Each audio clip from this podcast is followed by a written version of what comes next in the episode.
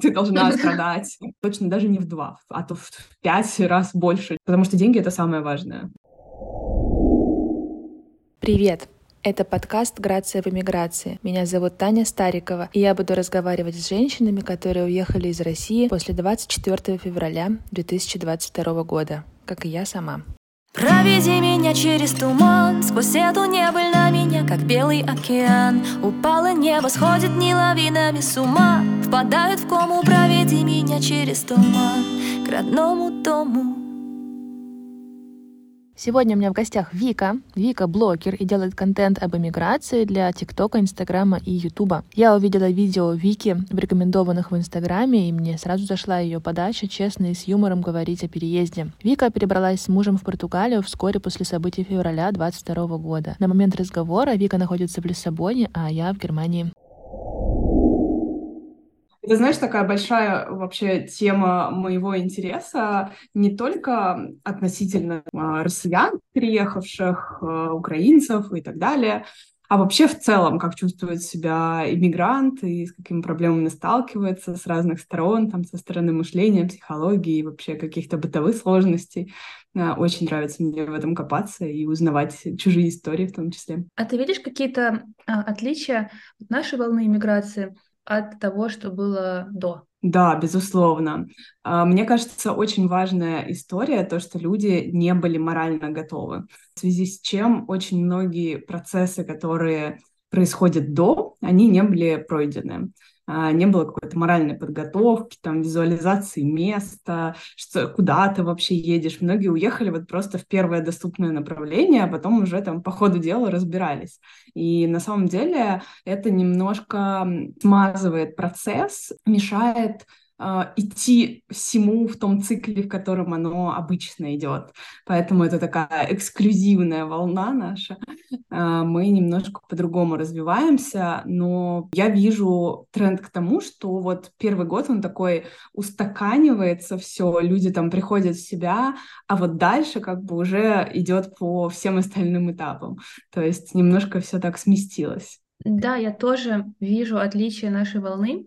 Наверное, первая картинка, которая мне приходит в голову, это мы Uh, улетали из России в начале марта 22 года, и в аэропорту было ощущение, что куча каких-то взрослых людей взяли, упаковали свои жизни типа в чемодан, там, в переноску с животным, и куда-то собрались, и никто ни о чем не говорит, все просто сидят, и в комнате такой огромный слон, такое ощущение какого-то театра абсурда. Вот, и в целом часто ощущение, что как-то нелогично все происходит. Mm-hmm. Да, именно так. И ты знаешь, вот у меня буквально сегодня была такая встреча, я уже ну, больше, чем полтора года в эмиграции, а, а сегодня я ходила там к э, знакомой в гости и захожу в подъезд и вижу э, двух корги и русскоязычных ребят. Ну, то есть они как бы пытаются оттащить корги от, от меня, которые там быстрее меня пытаются обнюхать, облаять, облапать и все такое. Ну, я вижу, что они русскоязычные, потому что здесь, в Португалии, вообще, в принципе, это очень, э, ну, такая порода экзотическая, и, в общем-то, 99% что это будут кто-то из нас наших, если видишь корги на улице. И я ему, он как бы сразу с порога, можно так сказать, о, привет, там, типа, вы откуда, там, Россия, Украина. И я увидела, что люди смущаются от этого вопроса, и у меня тоже такое было, но это значит лишь то, что они недавно приехали, потому что у меня уже прошло это за полтора года, и меня уже как бы болезненно, болезненное ощущение этот вопрос не доставляет, но вот это тоже маркер э, нашего, именно нашей иммиграции, потому что, казалось бы, такие банальные вопросы сейчас нас очень сильно могут задевать. А вот э, Португалия, она ведь очень далеко от, от очага событий. Там чувствуются ну, какие-то обсуждения, вот э, какие-то настроения? Ты знаешь, э, было в начале, наверное, ну где-то первые полгода было очень много контента в новостях, люди здесь постоянно обсуждали, и это было на слуху. И тебя могли спросить, вот если ты там едешь в такси, тебя спрашивают, откуда ты из России, а дальше мог зайти разговор про как, а что, почему и так далее. А, но могу сказать, что спустя время это все уходит. Люди здесь абсолютно живут как бы своими новостями. Их прежде всего интересует, что происходит в Португалии. В Португалии много всего стало происходить за счет вообще каких-то кризисов мировых. Поэтому сейчас, если португалец тебя спросит, откуда ты, ты ответишь, что из России, есть вероятность, что он вообще дальше не будет спрашивать, потому что ему уже это неинтересно, у него свои, свои дела. Вот. Но и в целом в русскоязычном комьюнити я скажу, вот у меня много украинок, знакомых, с кем мы сталкиваемся там чуть ли не каждую неделю. Мы даже перестали обсуждать уже какие-то новости, мы просто общаемся в обычном там, режиме любых иммигрантов, обсуждаем там, что где купить, как дела и так далее. Я не чувствую вот этого уже спустя время. Как будто бы все немножко улеглось. Но, возможно, это действительно, ты права, возможно, потому что мы далеко, и мы не чувствуем это как бы близость вот этого всего. Угу. Да, интересно. Мне кажется, что вот э, то, что ты говоришь, это, э, ну, как бы вот мы живем в Германии, и мы были в Грузии на позапрошлой неделе. Вот есть полюс Грузия, полюс Португалия, и мы вот там примерно посередине в Германии, потому что у нас, ну, есть немножко интереса к этой теме, больше там среди старшего поколения, наверное, но в целом уже это входит как что-то привычное становится. А в Грузии, конечно, это все еще тема дня, все стены, там плакаты. Вау, да, не знала, да, ничего себе. Ну, угу. нам прям вот как бы напрямую не задавали каких-то вопросов на эту тему. В принципе, с нами все были дружелюбными. Но вопросы типа, а, а почему вы сюда приехали, ну, бывают. На уровне граффити все еще слышно эту тему очень Вау. хорошо. Да, ничего себе. Сейчас я, может быть, немножко перескочу на другую тему, а, но у меня сейчас просто есть э, мысль, которая в голове крутится, занимает э, мой интерес последние дни. Mm-hmm. Вот. Хочу с тобой ее обсудить. А, в целом про про трансформации, вот, которые идут эти полтора mm-hmm. года, а, я по себе замечаю такой странный эффект, что у меня как будто изменился механизм принятия решений за последние полтора mm-hmm. года. То есть до февраля 22 года я все, ну, я уже была взрослым человеком, мне был 31 год на тот момент, uh, у меня было все равно как будто в подсознании какая-то вера, что если я принимаю решение, то есть некое правильное решение, возможно, кто-то умный его знает, но мне нужно собрать информацию, возможно, посоветоваться и его найти. То есть ты как будто бесконечно решаешь какой-то задачник типа Демидовича. Ну, не знаю, может быть, у вас не было Демидовича в универе, но у нас был. А, а когда все случилось, у меня появилось ощущение, что когда мы действительно сталкиваемся с ситуацией, в которой никто не был, то никто не знает, как поступать, вообще никто. И смысл в том, чтобы найти решение, которое даст мне хороший результат, который мне нравится.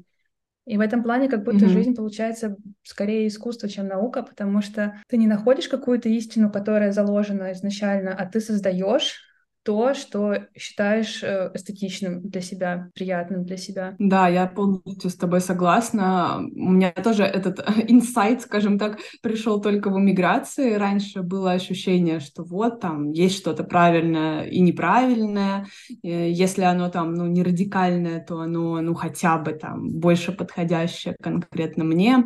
А сейчас я понимаю, что действительно во-первых, мне больше не страшно ошибаться, потому что я практически, ну, потеряла вообще все, что наработано было, и оказывается, я от этого не умерла.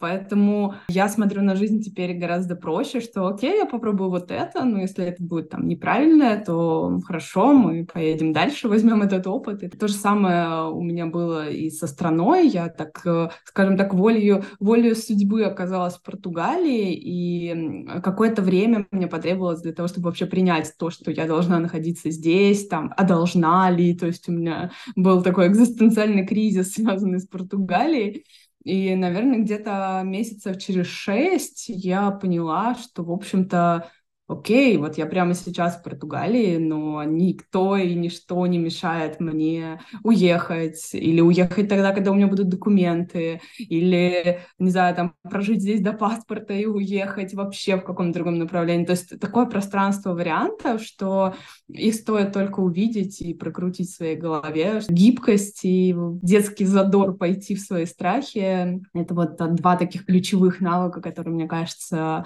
должны качать все иммигранты. А, да, я с тобой согласна. И я еще вспомнила сейчас тему, которую ты поднимала недавно в блоге, про то, что нужно было раньше. Потому mm-hmm. что у меня тоже эти мысли часто есть.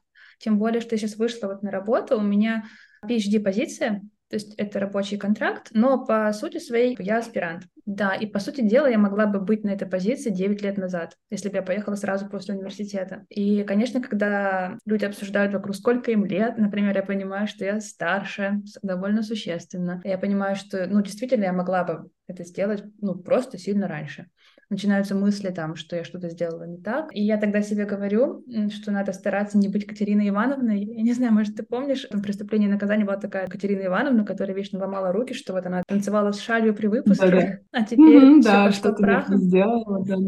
Да, ну то есть mm-hmm. мне еще приходит ассоциация, что жизнь, она как будто как серфинг, то есть пришла вот такая волна, и мы ее как-то седлаем. Как да, умеем. да, согласна, согласна. Абсолютно классная ассоциация про серфинг. А, и она еще крута тем, что ты всегда будешь падать. Ну, то есть невозможно пройти эту жизнь как бы без каких-то падений. Они просто могут быть там больше-меньше, но ты всегда будешь падать в эту воду, чтобы взять новую волну. Поэтому это абсолютно нормально. Мне еще нравится метафора про то, чтобы отшагнуть на шаг, на шаг назад, чтобы пойти по другой лестнице. Ну, то есть э, какие-то вот такие штуки, их важно осознавать, что в этом нет ничего страшного, это просто твой опыт, и никто не может тебя осудить за него. То есть вот есть ты, ты взрослый мальчик, взрослая девочка, которая просто пробует. Вот можно так, можно сяк. А что касается а, а надо было раньше, да, у меня постоянно тоже была такая история, причем ну, мы, знаешь, так с мужем лениво подумывали о том, что ну надо бы поехать, там, пожить, посмотреть, вообще, ну, типа, для кругозора хорошо, там, мы были заядлыми путешественниками, объездили всю Европу, Америку, там, Южную Америку. А, но вот мы сюда возвращались, потому что вот в России было комфортно, в Москве очень уютно, своя квартира, все классно, все говорят на твоем языке, ты уже там какой-то вес в обществе занимаешь, а, зарабатываешь деньги, и как-то вот все по накатанной, нетворкинга дофига, тебя там все знают, ты выстраиваешь какие-то социальные связи. И, конечно, чтобы пойти в эмиграцию, ну, из какой-то вот удобной точки, должна быть какая-то очень сильная мотивация. Сколько я говорила с людьми, которые переехали, скажем так, в хорошие времена, а, чаще всего у них это либо брак, либо учеба, э, либо вот прям, знаешь, такая жизнь прям тяжелая в своей стране, от которой хотелось убежать. То есть никто не едет вот просто, ой, у меня тут все классно, поеду-ка в другое место поживу. Но чаще там ну, как бы совсем другие мотивы. Поэтому на тот момент мне показалось, что ну, зря я себя бичую и линчую за вот это, а раньше надо было, потому что ну, не было у меня ни одной из этих мотиваций. У меня и так был муж, э, у меня все было комфортно, а из комфортно, из комфортно не хочется никуда уезжать. А плюс еще, знаешь, сюда бы добавила тоже э, мысль, которая у меня, которая меня успокаивает. Все-таки я оборачиваюсь на себя пять лет назад, я была совсем там другим человеком, можно сказать. А, и на, на момент вот э, до, до пандемии я бы вообще вряд ли бы вывезла иммиграцию, потому что я была очень ну, эмоционально недоразвитым человеком, скажем так, очень таким вспыльчивым, негибким. То есть вот у меня пандемия была первая такая внешняя ситуация, которая меня очень сильно прокачала на гибкость, на терпение, там, на всякое такое. И это классные качества, которые сейчас мне очень сильно помогают. Поэтому всему свое время. Да, я тоже вот буквально сегодня об этом думала, что э, приедете сюда вот 9 лет назад в аспирантуру, одна без семьи, не факт, что я бы а, эмоционально это вывезла, потому что на тебя падает очень много всяких дел. Если у тебя нету какого-то самосознания, чтобы контролировать свои ресурсы, контролировать свое состояние, планировать свое время, ты очень легко можешь э, упороться и выгореть, ну, простыми словами, да. если... Вот, и, и при этом у тебя нету поддержки семьи, друзей, и это действительно может э, истощить нервную систему и ее ресурсы. Угу. И мне кажется, что я, конечно, представляю себе какой-то идеальный сценарий, что вот я бы уехала 9 лет назад, построила себе карьеру, но, может быть, я бы уехала, через полгода выгорела и приехала к маме сидеть дома год. Стопудово, стопудово. Ну, со мной бы точно так было. Да, и мне еще думается про высказывание Петрановской, которое я однажды услышала применительно к воспитанию детей, но мне кажется, это справедливо и в целом для жизни, что как мысль о том, что ты контролируешь все, так и мысль о том, что ты не контролируешь ничего, невротичны. Ну, то есть mm-hmm. это то и другое преувеличение. Мы не контролируем все, и мы контролируем хотя бы что-то. Ну, то есть то, mm-hmm. что произошло с нами всеми, ну, это может и несправедливо, потому что, в принципе, э, ну, понятие справедливости довольно антропоморфное, оно придумано человеком. Конечно. И да, жизнь, она не обязана подстраиваться под наши понятия. Вот происходит вот такое, а у кого-то случилась, я не знаю, болезнь или какой-то несчастный случай. Это все может быть, кого здесь винить? Вот так вышло. Да-да-да, абсолютно согласна. Жизнь просто происходит, а мы можем выбирать, э, как на это реагировать. И когда что-то не нравится, это лишний повод спросить себя, ну, как бы, что мне тут не нравится, что я могу изменить, э, как я могу по-другому реагировать. И вот это тоже, ну, такое очень не сразу приходящий инсайт, скажем так, о том, что нужно контролировать в этой жизни не внешние обстоятельства, а свои реакции. Свои реакции, ну, типа, не нравится тебе жить, там, денег не хватает, э, тогда, ну, придумай, как заработать больше. Не требуй от правительства, там, от других людей или еще что-то там, а вот именно попробуй понять, как ты можешь изменить конкретно эту ситуацию. Ну да, да, я еще бывает думаю, что а вот там, э, ну, какие-нибудь знакомые местные, вот они себе выбрали профессию в школе еще, по ней выучились и работают всю жизнь на одной работе в своей родной деревне. И все у них прекрасно. Но я думаю, ну а что теперь делать? Я не родилась, вот это ваше прекрасное. Да, да, да. Я, кстати, заметила, что в Европе так очень, очень много, по крайней мере, вот в Португалии, очень много людей, которые жалуются на жизнь, но при этом ничего не делают для того, чтобы ее изменить. И поначалу это, ну, очень меня так корежило, скажем так, потому что я делала видео о своей жизни в ТикТоке о том, что нужно быть гибким. Вот я приехала и так далее, и приходила в мои комментарии кучу португальцев, которые говорили, ну, ну, еще ты нам тут тоже не нужна, типа, ты там будешь отбирать наши рабочие места. Я говорю, ну как же так? А, ну, типа, выживает сильнейший же, как бы, такая такова жизнь, вот, ну, значит, вам тоже придется подтянуться, раз вот приезжает к вам куча высококвалифицированных специалистов, они такие, нет, мы пойдем и проголосуем за другое правительство. И я такой думаю, нифига себе, вот это вот европейцы, которые, значит, хваленные, там, высокоморальные, интеллектуальные. И понимаю, что да, на самом деле это не зависит от локации, это просто образ мыслей, на кого ты в этой жизни рассчитываешь. Рассчитываешь ли ты там, на государство, которое тебе должно что-то обеспечить, и здесь это в большей степени развито даже, чем в России, как ни странно. Но при этом португальское правительство понимает, что без иммигрантов э, страна погрязнет в кризисе, и иммигранты высококвалифицированные, кто работает удаленно на другие э, успешные страны, скажем так, это единственный, кто вытягивает здесь экономику. Э, наши люди, вот именно русскоязычные из Украины, с России, это очень трудоспособное население, которое работает, ну, точно даже не в два, а то в пять раз больше, чем э, привыкли в Европе. Вот, поэтому такой диссонанс э, получается. Мир не такой, как нам рисуется в голове, розовый, справедливый.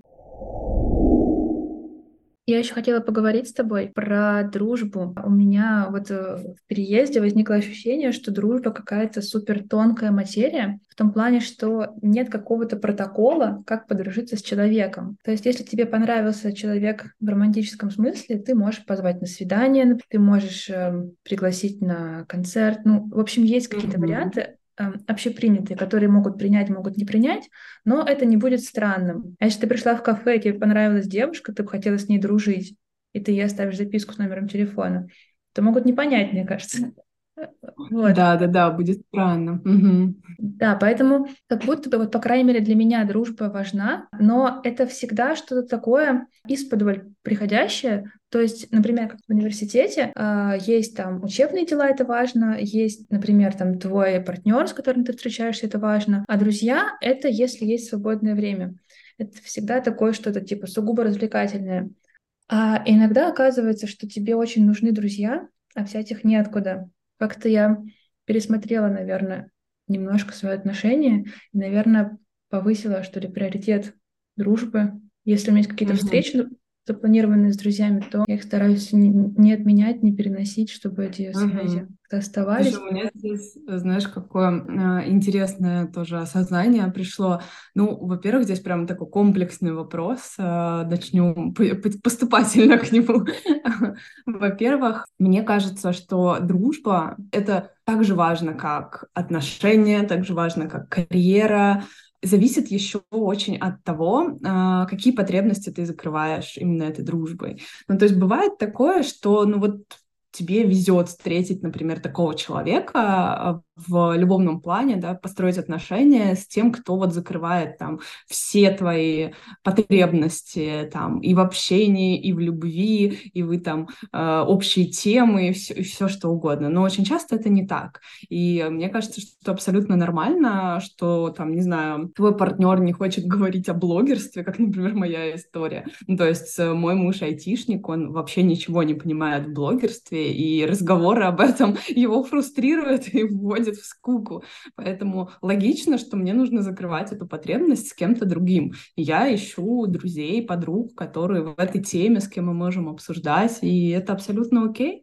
Вот, поэтому а, мне кажется, прежде чем пойти искать друзей, нужно понять, э, какую, какую нишу ты будешь закрывать этими друзьями, в чем у тебя есть потребность, там, попить вина или ходить на утренний спорт, или о чем-то конкретном говорить.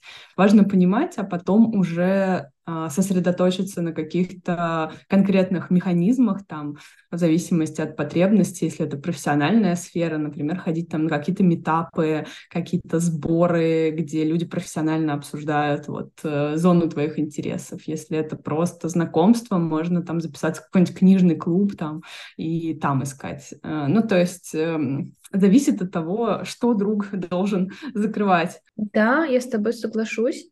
И мне кажется, что есть э, люди, для кого друзья это больше про что-то вместе делать. Угу. Э, для меня, наверное, друзья это больше про о чем-то говорить. Угу. Может быть, я, да. я в том числе подкаст завела, чтобы у меня было больше собеседников.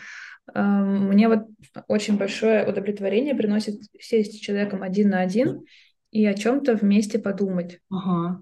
Слушай, ну да, это круто, что ты идентифицируешь вот эту свою потребность и закрываешь ее в том числе своей профессиональной деятельностью, и это как бы избавляет тебя от э, большого круга близких друзей, которых надо искать на местах, там с каждым сидеть, это же тоже время все-таки. У ну, меня здесь тоже интересная такая история есть. Uh, у меня тоже есть потребность uh, слушать разные мнения и выгружать свое. То есть у меня прям... Я люблю такие, знаешь, задушевные разговоры. И очень часто uh, ну, люди, им там тяжело выдерживать в реальной жизни мое занудство. Поэтому для меня очень классным выходом стало завести блоги, где я могу, не стесняясь, выгружаться, и придут только те, кто готов слушать. И мой муж благодарить судьбу, что у меня есть блоги, потому что я стала гораздо меньше к нему приставать с этими разговорами, а все выгружать туда, и все, вообще все довольны. А вот если думать про э, изменение жизни вот после переезда, э, что у тебя сейчас первостепенная задача? Ну, то есть, как бы, грубо говоря, что сейчас болит, над чем ты работаешь? А, для меня первостепенная задача полностью перейти на евровый доход, пока он частичный, и часть денег я зарабатываю в России. И э, я хочу, конечно же, обезопаситься вот от этих всех э, транзакций, связанных с рублем. И пусть у меня будет доход меньше, но чтобы он был ну, там, приемлемый для, моей, для моих потребностей в Португалии. Я в этом смысле очень адаптивно оказалась и довольно быстро отказалась отказалась от э, хорошего образа жизни, прям такого очень хорошего, а, перешла на средний, а, смотрю, все вокруг вроде как-то так живут, ну, значит, я могу есть э, не самые, не самые дорогие окорочка, а вот те, которые чуть подешевле. вот. А ты чувствуешь, что тот образ жизни, который есть сейчас в плане работы, общения, стабилен, и ты можешь так жить какую-то стайерскую дистанцию, там, 5-7 лет? А, ты знаешь, нет, наверное, пожалуй, я не могу сказать, что он стабилен пока. Но вот я пытаюсь его вывести на должный уровень и усовершенствовать так, чтобы я чувствовала безопасно себя вот в этой зоне. Плюс еще непривычная для меня история — это не откладывать. То есть я всегда любила откладывать деньги и потом э, в дни грусти и печали открывать свой счет, смотреть, что там есть денежки. Мне сразу становилось хорошо. Так.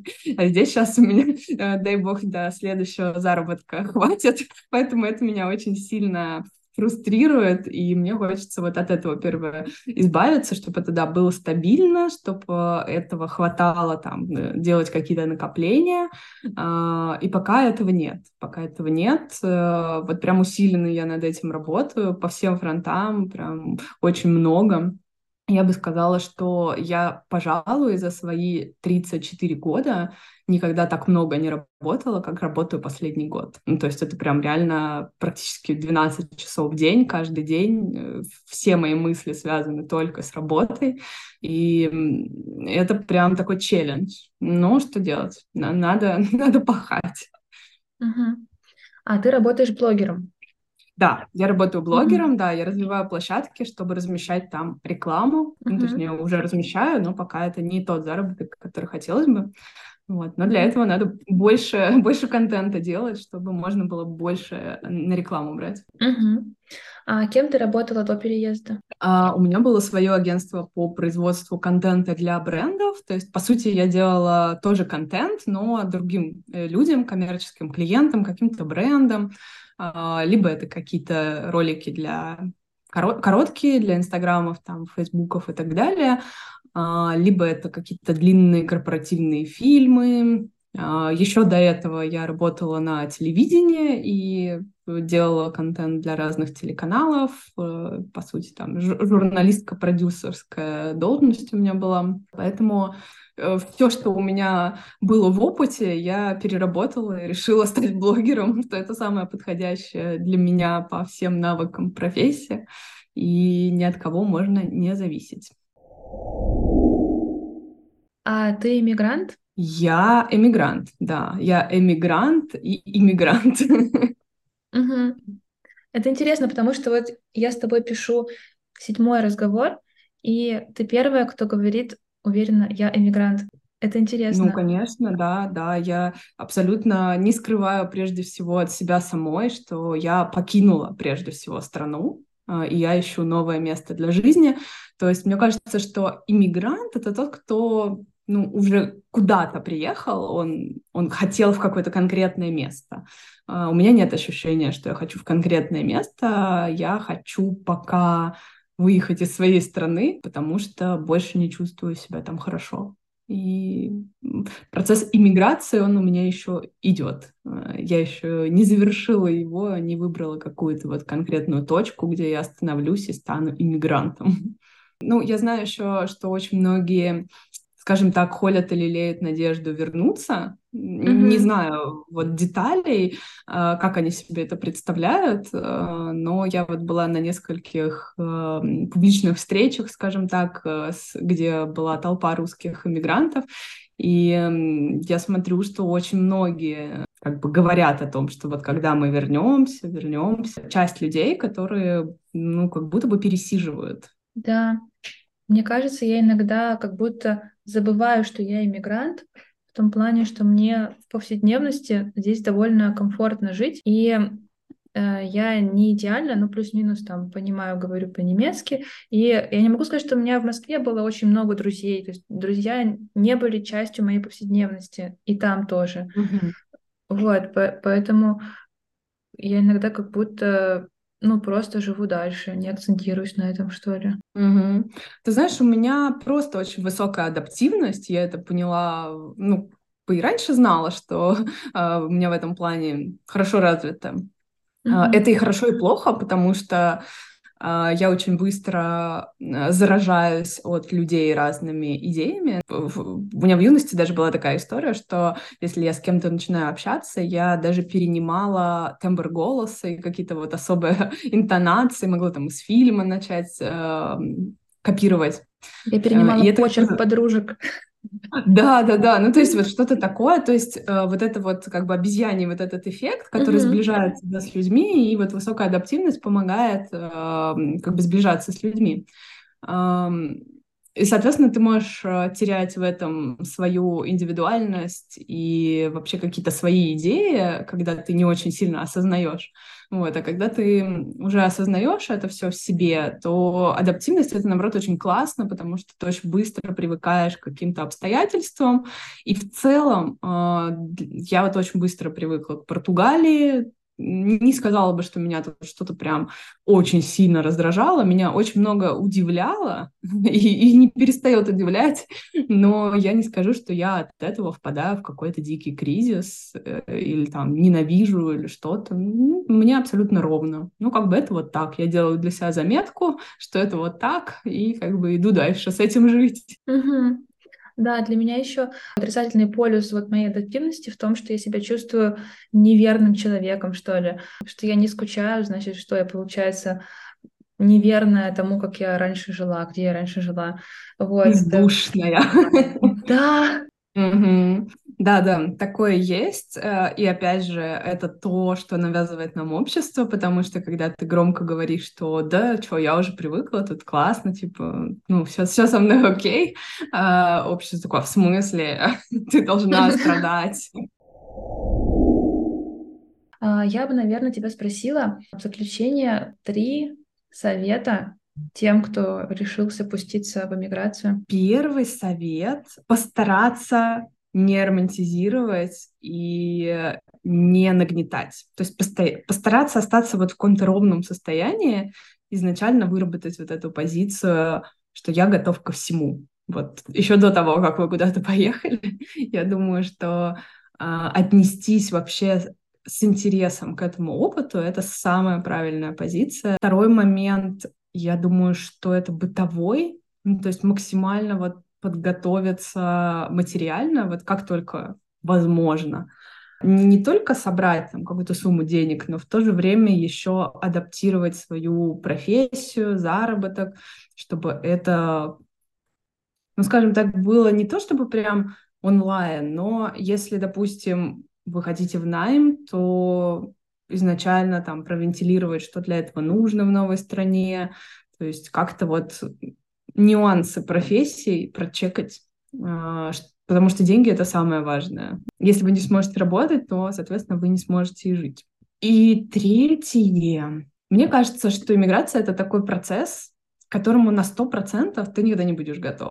И поэтому открытый мозг, э, гибкость э, и адаптивность э, — вот то, что нужно постараться прокачивать заранее, потренироваться на каких-то бытовых вещах. Например, можно попробовать какие-то простые опции, типа ходить разными дорогами там, в магазин, а, там, покупать какие-то не очень привычные продукты, просто потому что, как мне кажется, вот это ощущение того, что что-то новое, что мы пробуем, оно не смертельное, оно приходит вот именно с какими-то вот такими маленькими шагами. Пойдешь вот по новой улице, и ничего с тобой не случится, потому что этого очень сильно не хватало, когда я переезжала. Вот этого ощущения, что все будет хорошо и что можно пробовать, просто пробовать. Спасибо, что были с нами этот выпуск. Если у вас есть истории или обратная связь, которыми вы хотели бы поделиться, пишите об этом в комментариях к анонсу выпуска в телеграм-канале «Ловец слов». Ссылка в описании. Подкаст выходит на Яндекс Музыке, Apple Podcast и Google Podcast. Подписывайтесь, чтобы не пропустить следующие выпуски. До новых встреч! Проведи меня через туман Сквозь эту небыль на меня, как белый океан. Упало небо, сходит не лавинами с ума. Впадают в кому, проведи меня через туман. К родному дому